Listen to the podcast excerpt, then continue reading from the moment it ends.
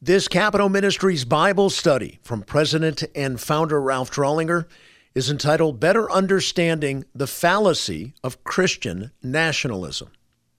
Our introduction. Smearing believers with the new term Christian nationalist is an attempt to label Christian public servants and other believers as dominionists, perhaps to a Christian reconstructionist, perhaps to a theonomist. What do these terms mean? Each, generally speaking, represents a different facet on the same gemstone of belief. A. Christian dominionists. Dominionists believe that followers of Christ need to take dominion over civil government. Such thinking is rooted in a misinterpretation of Genesis 1:28 and the Great Commission passage of Matthew 28 verses 19 through 20. These passages will be studied in greater detail. B. Christian Reconstructionists. Reconstructionists believe that all the founding fathers were Christians and that they founded the United States as a Christian nation. They believe that over time, the secularists revised American history and stole away that historical truth. Christian Reconstructionists feel it is their obligation to restore that truth. The beginning premise of the very existence of a Christian nation will be studied in greater detail. C. Christian theonomists. Theonomists believe that in taking dominion and in reconstructing America as a Christian nation, it follows that all of America's laws should be based on Old Testament law that all of the Old Testament law must be imported and become the basis of all of America's civil law. The basis of this idea, too, will be studied in greater detail. For the sake of introductory simplicity, the aforementioned soundbite capsulizations are sufficient for those unfamiliar with them. Keep in mind, all of these terms are close cousins and necessary ingredients to the idea of establishing a theocratic nation. Let me add here in the introduction that in ministering to public servants in the highest levels of governance for 21 years, I can vouch for the fact that not one Christian public servant I've ever worked with harbors motives of a theocratic takeover of some sort. In fact, most every one of them has been totally unfamiliar with these concepts or terms. In essence, Secular journalists and left wing blogger activists are attempting to strike fear in the hearts of society by falsely postulating that believers in office desire to turn America into a theocracy, a church controlled state. Exactly who is and who is not a Christian nationalist? If a Christian nationalist, by definition, is someone who desires to create a Christian theocracy, then it stands to reason that such a person desires to champion a cleric controlled state. That could take the form of a Christian dictatorship, Christian republic, or perhaps a Christian oligarchy. Whatever the form of governance, such Christian individuals would have to hold absolute power and control over the state in order for that state to qualify as a bona fide theocracy. Anything less than the previous would not meet the standard of the existence of a theocratic form of government by sheer definition of the word. Therefore, for a public servant to be genuinely labeled a Christian nationalist, it would necessitate that person be in favor of replacing America's present democratic form of governance with something else, where Christians hold all the power. It then follows that a Christian who desires not to change the existing form of the government is not a Christian nationalist. Many, however, are the believers in office who are pursuing the objective of maturing in Christ so as to better represent Christ and his teachings in the existing government structure. It follows that such are not theocratic craving Christian nationalists. This distinction is of critical importance because secular journalists are now attempting to say that committed Christians who wish to study the Bible and grow in their faith are actually trying to establish a Christian church controlled government. Nothing could be further from the truth, Such labeling efforts are absurd, defamatory, and reveals their ignorance of theology. In her book entitled Kingdom Coming The Rise of Christian Nationalism, Michelle Goldberg invented the term Christian nationalism. In a blog that was published by the Huffington Post on May 14, 2006, she writes, and I quote, I've just published a book called Kingdom Coming The Rise of Christian Nationalism, and since it appeared, I've been asked several times what Christian nationalism is and how it differs from Christian fundamentalism. It's an important concept to understand because the threat to a pluralistic society does not come from those who simply believe in a very conservative interpretation of Christianity. It comes from those who adhere to a political ideology that posits a Christian right to rule. Christian nationalists believe in a revisionist history, which holds that the founders were devout Christians who never intended to create a secular republic, separation of church and state. According to this history, is a fraud perpetrated by God hating subversives. The goal of Christian nationalist politics is the restoration of the imagined Christian nation. End quote. Goldberg names David Barton, founder of the WallBuilders Organization, as a foremost Christian revisionist historian. To illustrate dominionism, Goldberg quotes George Grant, former executive director of D. James Kennedy's Coral Ridge Ministries, who authored the book The Changing of the Guard. Grant writes, quote, Christians have a holy responsibility to reclaim the land for Jesus Christ, to have dominion in civil structures. It is dominion we are after, not just influence. End quote. In these quotes, Goldberg has accurately identified the components of Christian nationalism as being those of Christian Reconstructionists and Dominionists, and she has singled out the fundamental evangelical Christian as not being one. She is making the same point as my sidebar titled, Who is and Who is Not a Christian Nationalist?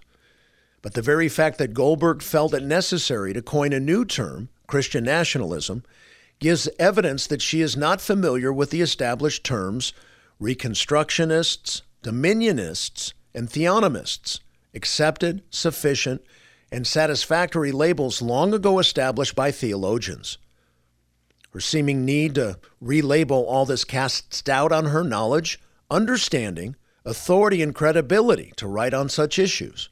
Further evidencing this, she fails to quote the leading theonomists in her overview Rousas Rushdoony and Greg Bahnsen. In summary of the introduction, better understanding the three facets of Christian nationalism. Dominionism pertains to Christian rulership. Reconstructionism pertains to Christian history. Theonomy pertains to Christian civil code. All of the previous are close cousins, descriptors in part, of a theocratic form of civil governance. It follows that the mention of any of these words and their meaning should and does strike fear in a historically composite society steeped in a First Amendment tradition and understanding of the same. Congress shall make no law respecting an establishment of religion. The misconstrued premises of Christian nationalism. There are at least three areas of biblical misunderstanding that, to this day, create the false basis of Christian nationalism.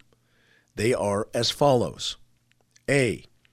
A misunderstanding of Genesis 1:28 and the Great Commission and Matthew 28 verses 19 through 20. 1. Genesis 1 verse 28. In this familiar passage of the Old Testament, God gives those whom He has created in His image the right to rule, or as some English translations state, have dominion over the remainder and totality of God's created order. Genesis 1:28 states, God blessed them, and God said to them, Be fruitful and multiply, and fill the earth and subdue it, and rule over the fish of the sea, and over the birds of the sky, and over every living thing that moves on the earth. Worthy of note, is the main emphasis of the surrounding passages. Only man was created in his image, imago Dei, cross-reference Genesis 1:27, and it is this contrast to the remainder of the created order that is the emphasis of the passage. Man is to have dominion over the remainder of creation because he is made in the image of God. The passage is not speaking to Christians having dominion over civil government. God has not even created civil government at this point.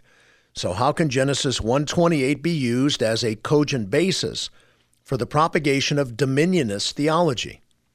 Civil government is nowhere in sight here. It is therefore an exegetical leap to cite this passage as a proof text for such. In fact, there exists no biblical texts commanding Christians to take dominion over civil governments.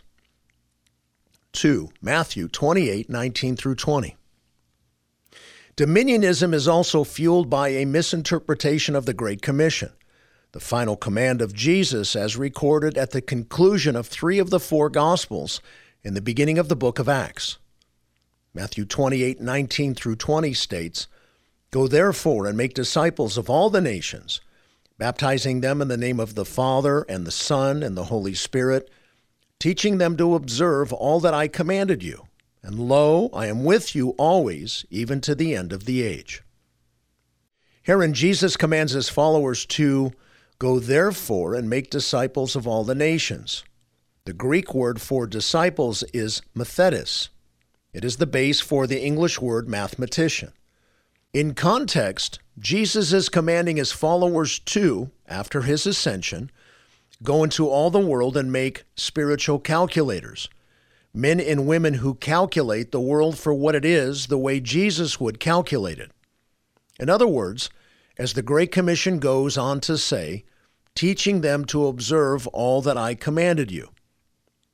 Jesus is charging his followers to create other followers of Christ by teaching them all that he said, that which would soon be recorded in the New Testament.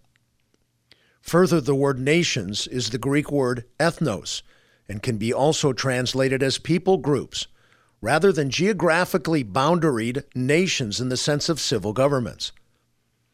Ethnos, used here and elsewhere in the New Testament, refers to people of a similar language. All combined, Jesus is not commanding his followers to make disciples of geographical nations he is commanding his followers to make disciples of individuals. Further to the point, baptizing them in the name of the Father, Son, and Holy Spirit relates to individuals, not nations.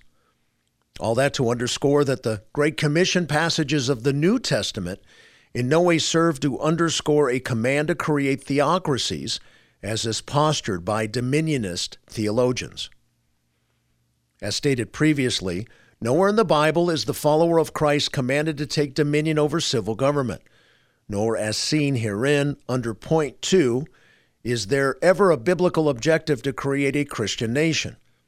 In fact, the word disciple, as used in the New Testament, always relates to an individual, as does the word Christian. The concept of a Christian nation is in fact biblically unfounded. It is exegetically unsubstantiable. The term is a misnomer and should never be used by anyone except to say such does not exist in the Bible. In the New Testament, Jesus and his apostles are always about building God's kingdom in a future, eternal sense.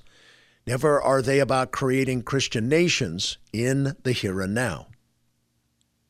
The dominionists, Christian reconstructionists, and theonomists misinterpret Genesis 128 and Matthew 28 19 through 20, using them eisegetically, eisegesis, interpreting the text by reading one's own ideas into it, to underscore their faulty presuppositions. The aforementioned is further buoyed by the additional, clear understanding of the New Testament teaching pertaining to the institutional separation of the church and state during the church age of Scripture. B. A misunderstanding of institutional separation. Christian nationalists have a less than clear understanding of the fact that God has bifurcated the institution of the state from the institution of the church during the time in which we live, and that He desires to keep it that way. America, as such, is a composite nation, but keep in mind, institutional separation does not imply influential separation. The following three New Testament passages serve to underscore the fact that God has separated the institutions of the church and the state in the new covenant. Number one, Matthew 22, verses 1 through 21. At the conclusion of this passage, Jesus speaks these profound words, and he said to them, Whose likeness and inscription is this? They said to him, Caesar's. Then he said to them, then render to Caesar the things that are Caesar's, and to God the things that are God's. When Jesus said these words, Israel was occupied by Rome, something very upsetting to the Jewish rulers of the day. After all, they understood themselves to be a holy people to the Lord, chosen to be a people for his own possession. Deuteronomy chapter 7 verse 6. This passage from the Gospel of Matthew more than hints that Jesus is no longer favoring theocratic Israel as being primary in the world. He is giving a place to secular civil government. In ushering in the new covenant, God is separating his representational people, the forthcoming church, from also housing civil governing authority. God's representative people, the coming church, will no longer also hold civil authority as was the case with theocratic Israel of old. Under this new arrangement, the civil state will hold the civil power that God's people will need to submit to. This institutional bifurcation obviously caught the Pharisees off guard. They were accustomed to a theocratic form of civil government. Herein, then, is the beginning of the forthcoming biblically based composite society the institutional separation of the church from the state. 2. Romans 13, 1 through 8. The Apostle Paul continues with the same theme as Jesus has stated in Matthew 22, 21. Note especially Romans 13, 1 through 4, which serves to indicate this institutional separation. Every person is to be in subjection to the governing authorities for there is no authority except from God, and those which exist are established by God. Therefore, whoever resists authority has opposed the ordinance of God, and they who have opposed will receive condemnation upon themselves. For rulers are not a cause of fear for good behavior, but for evil. Do you want to have no fear of authority? Do what is good, and you will have praise from the same, for it is a minister of God to you for good. But if you do what is evil, be afraid, for it does not bear the sword for nothing, for it is a minister of God, an avenger who brings wrath on the one who practices evil. The state, too, is ordained by God, but obviously a separate institution that believers need submit to. Number 3. 1 Peter chapter 2 verses 13 through 14. The Apostle Peter continues this theme as Jesus states in Matthew 22. Again, the state is established by God, but it is a separate institution that believers are under the authority of. Submit yourselves for the Lord's sake to every human institution, whether to a king as the one in authority, or to governors as sent by him for the punishment of evildoers and the praise of those who do right. These aforementioned passages could not be more clear. They triphonically serve to govern the interpretation of what the Great Commission means by what it says, in that the state is a distinctly separate institution ordained by God in the church age. One cannot interpret the command to make disciples of all the nations to mean that believers are to make people groups into Christian nations or theocracies. Such an interpretation of the Great Commission would negate these three aforesaid passages pertaining to ongoing institutional separation during the church age in which we now live. In addition, These separation passages negate the dominionists' understanding of Genesis 1:28. It is incongruous to think that believers are to take dominion over and be about creating Christian nations, if indeed God has explicitly stated that he has now separated them. Such an interpretation of Genesis 1:28 creates a theological conundrum of purpose, dueling objectives, if you will, between man and God. Such an interpretation of Genesis 1:28 creates a theological conundrum of purpose, dueling objectives if you will, between man and God. The dominionist is coaxing believers to attempt to tie together something that God has just unknotted. The dominionist, Christian reconstructionist, and theonomists conveniently overlook these institutional separation passages. Is that because they serve to tear at the very fabric of their faulty theological construct? C. A misunderstanding of the applicability of Old Testament law. Most everyone who has read even a small portion of the Bible knows that we live in the times of the New Testament, not the Old Testament. This is a simple, basic, necessary beginning point when unpacking the fallacy of all the components of Christian nationalism. Why? What follows is the easiest way to make sense of the seeming complexity of the application of the Old Testament law in New Testament times. Only the specific aspects of the Old Testament law that Jesus and New Testament writers bring forward are applicable for today. What they do not mention is not and should not be a basis for current civil lawmaking.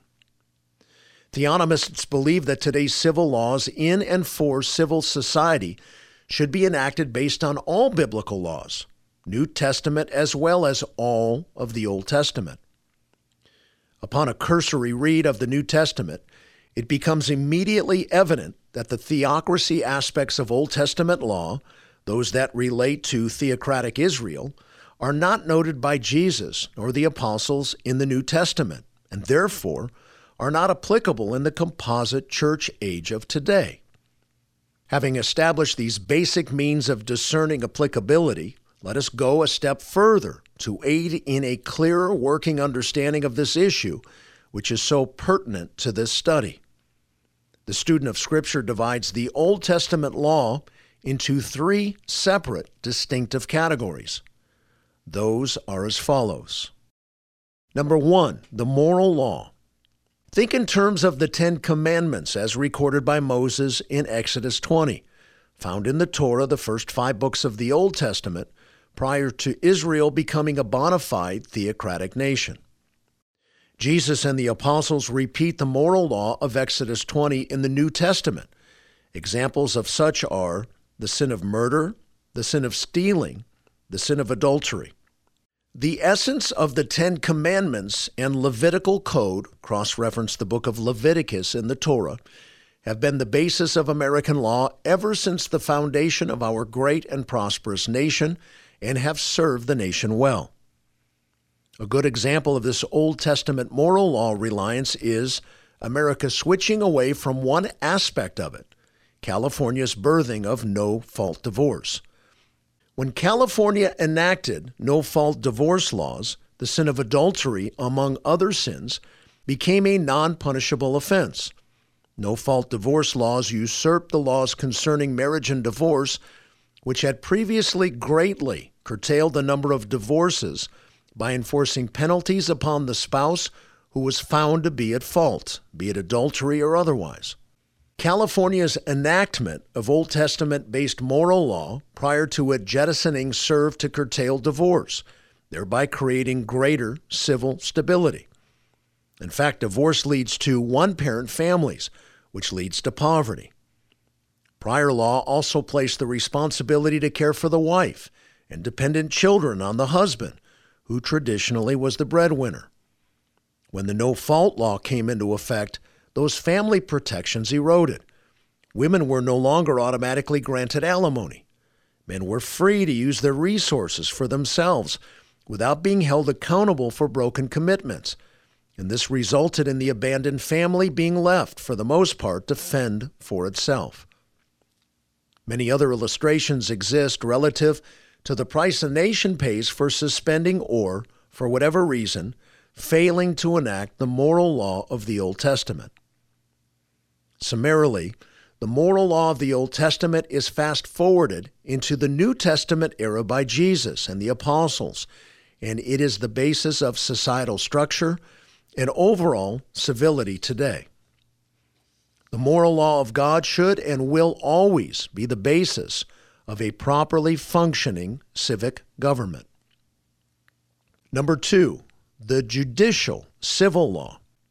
This aspect of the Old Testament law was given in order to set apart theocratic Israel, God's chosen people, as a unique and distinctive nation relative to other Gentile nations of the time. As seen in previously quoted Deuteronomy chapter 7 verse 6, Israel was Jehovah's nation. Old covenant theocratic Israel was God's form of representation at the time in biblical history. It follows that the judicial, civil laws of ancient Israel, as recorded in the Old Testament, served to set Israel apart via such things as their agricultural practices, diet, disputes, cleanliness, and dress. Again, this aspect of Old Testament law related to Israel as a theocratic nation set apart to be Yahweh's special representative people. It follows that when Israel was chastised and rejected by God from being God's surrogates due to her prolonged obstinacy and sin, this aspect of the Old Testament law was suspended as well.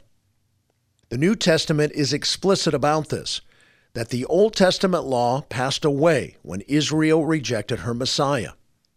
Passages that indicate God's abrogation abrogation to abolish by authoritative official formal action of Israel's judicial civil laws are evidenced in many passages.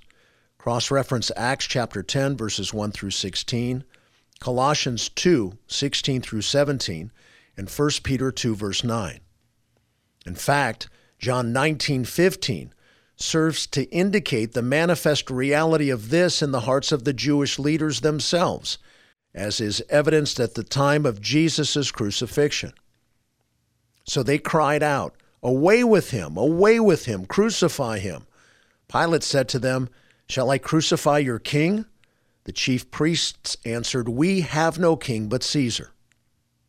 The Bible states that God, at this time, the time of the church age, has rejected Israel as a nation. Matthew 21, verse 43 states this in no unmistakable terms. Therefore, I say to you, the kingdom of God will be taken away from you and given to a people producing the fruit of it. The people referred to, who will produce the fruit God desires, are the Gentiles in and of the forthcoming church age. But this rejection of God's chosen people, Israel, is only for a time because theocratic Israel will be restored once again becoming central in God's plan when Christ sets up his millennial kingdom in the future, which is at the conclusion of the church age we presently live in. Such is spoken of clearly and in detail in Romans 11:25. Conclusively on this point of the judicial and civil law of the Old Testament, theocratic Israel no longer exists in the age we live. Therefore, the Old Testament judicial and civil law no longer exist either. The theonomist, in his clumsy hermeneutic, hermeneutics, the science of interpreting a historical document, fails to make this distinction and imports not only the moral law, but the civil and judicial law, again, which pertains only to Israel, into the New Testament era, as if it is pertinent in civil law construction. This is a huge theological error in their thinking and should be roundly rejected by Christian public servants and citizens alike. Such thinking has no theological merit, let alone practical application in a First Amendment bound composite society. The Christian public servant can confidently reason that those aspects of the Old Testament law are applicable only to theocratic ancient Israel and not repeated nor mentioned in the New Testament by Jesus or his apostles. In fact, as we have discovered, Jesus himself states that they have been done away. Cross reference Matthew 21:43. Today the church is God's chosen representative body on the earth, not Israel. 1 Peter 2 9 through 10 makes this abundantly clear, where in the same language used to describe Israel in the Old Testament, Deuteronomy 7 6, is quoted by the Apostle Peter and prescribed to the church. But you are a chosen race, a royal priesthood, a holy nation, a people for God's own possession, so that you may proclaim the excellencies of Him who has called you out of darkness into His marvelous light. For you once were not a people, but now you are the people of God. You had not received mercy, but now you have received mercy. Note that in the New American Standard Bible, as previously used, Every time the translators quote verbatim an Old Testament passage, they use capitalized English letters. Going a step further, it is important to distinguish, even though the descriptive language previously is quite the same, that the church today is not the same entity as Israel was yesterday. The church is not Israel of old. To hold such a belief causes all kinds of difficulties that the aforementioned clarifications eliminated. As example of what I mean is this. When asked the question, do you believe America should stone homosexuals? Given the aforementioned argument, the clear, simple answer is no. America should not stone homosexuals because America is not the theocratic Israel of the Old Testament. Those laws were given specifically to Old Testament theocratic Israel. And when Jesus stated that Israel was no longer his spokesperson, he did away with those nation distinguishing laws. That is a clear, clean answer based on what we have learned about the non transferability of certain aspects of the Old Testament law. But to say that the church today is the same entity as Old Testament Israel of yesterday is to muddy the water. Such a viewpoint is akin to negating the existence of all of the previously referenced passages. And number three, the ceremonial law. This aspect of the Old Testament law was meant to govern theocratic Israel's aspects of worship. Temporal temple sacrifices for the remediation of sin were at the heart of Israel's form of worship akin to the judicial civil law being done away with the passing of Israel at this time, this portion of the Old Testament law too has passed away. Specifically, the temple worship of Israel was done away with when Jesus died on the cross for our sins. Simultaneously, the veil was torn in the temple, signifying the end of ceremonial law. All now have direct access to God through the propitiatory work of Christ on their behalf. Matthew 27:51 states in this regard, and behold, the veil of the temple was torn in two from top to bottom, and the earth shook and the rocks were split. Hebrews chapter 10, verses 19 through 22 states further in this regard, Therefore, brethren, since we have confidence to enter the holy place by the blood of Jesus, by a new and living way which he inaugurated for us through the veil, that is, his flesh. And since we have a great priest over the house of God, let us draw near with a sincere heart in full assurance of faith, having our hearts sprinkled clean from an evil conscience and our bodies washed with pure water. In that America is not a theocracy, it is inconceivable that any lawmaker would today Think of fast forwarding ceremonial law into our American Civil Law Code. The ceremonial law, likened to the judicial law, applied only to ancient Israel and is not repeated in the New Testament. In fact, again, the New Testament states both of these aspects of ancient Israel's law have been done away with for the time being. Clumsy in his hermeneutic is the theonomist as he seeks to import all three aspects of the Old Testament law, instructing fellow believers that all should be applicable by lawmakers today in their civil law construction. Such thinking must be soundly rejected by the Christian public servant. Or summary The judicial civil Old Testament law, along with the ceremonial Old Testament law, are not applicable for public servant lawmakers today in the church age because they are specific to theocratic Israel of the Old Testament and they have been done away with by Christ Himself. On the other hand, the moral law of the Old Testament is applicable for today as a reliable informant for civil government leaders in their lawmaking. In fact, the moral law is and should remain the basis of civil government lawmaking today because it matches perfectly the conscience chip that God has installed in everyone He has created. The moral law of God, revealed in the Old Testament and New Testament, is written on our hearts. Cross reference Romans 1 18 through 20. Whereas Christian nationalists postulate total national adherence to total Old Testament law based on the aforementioned arguments, believers must categorically reject this understanding and viewpoint. The theonomist is wrong and clumsy. Believers who serve in civil government should only seek to import one of the three distinctly different aspects of the Old Testament law. They should seek to import for today the moral law of God as revealed in the Old Testament Torah. Christian nationalism and its three faceted componentry of dominionism, reconstructionism, and theonomic importation equate to really bad theology. Be not misled, my friend. We are not Christian nationalists for these stated reasons. This concludes our Bible study. Again, may all you do on the Hill be blessed. God bless this great country. God bless you. This is Frank Sontag.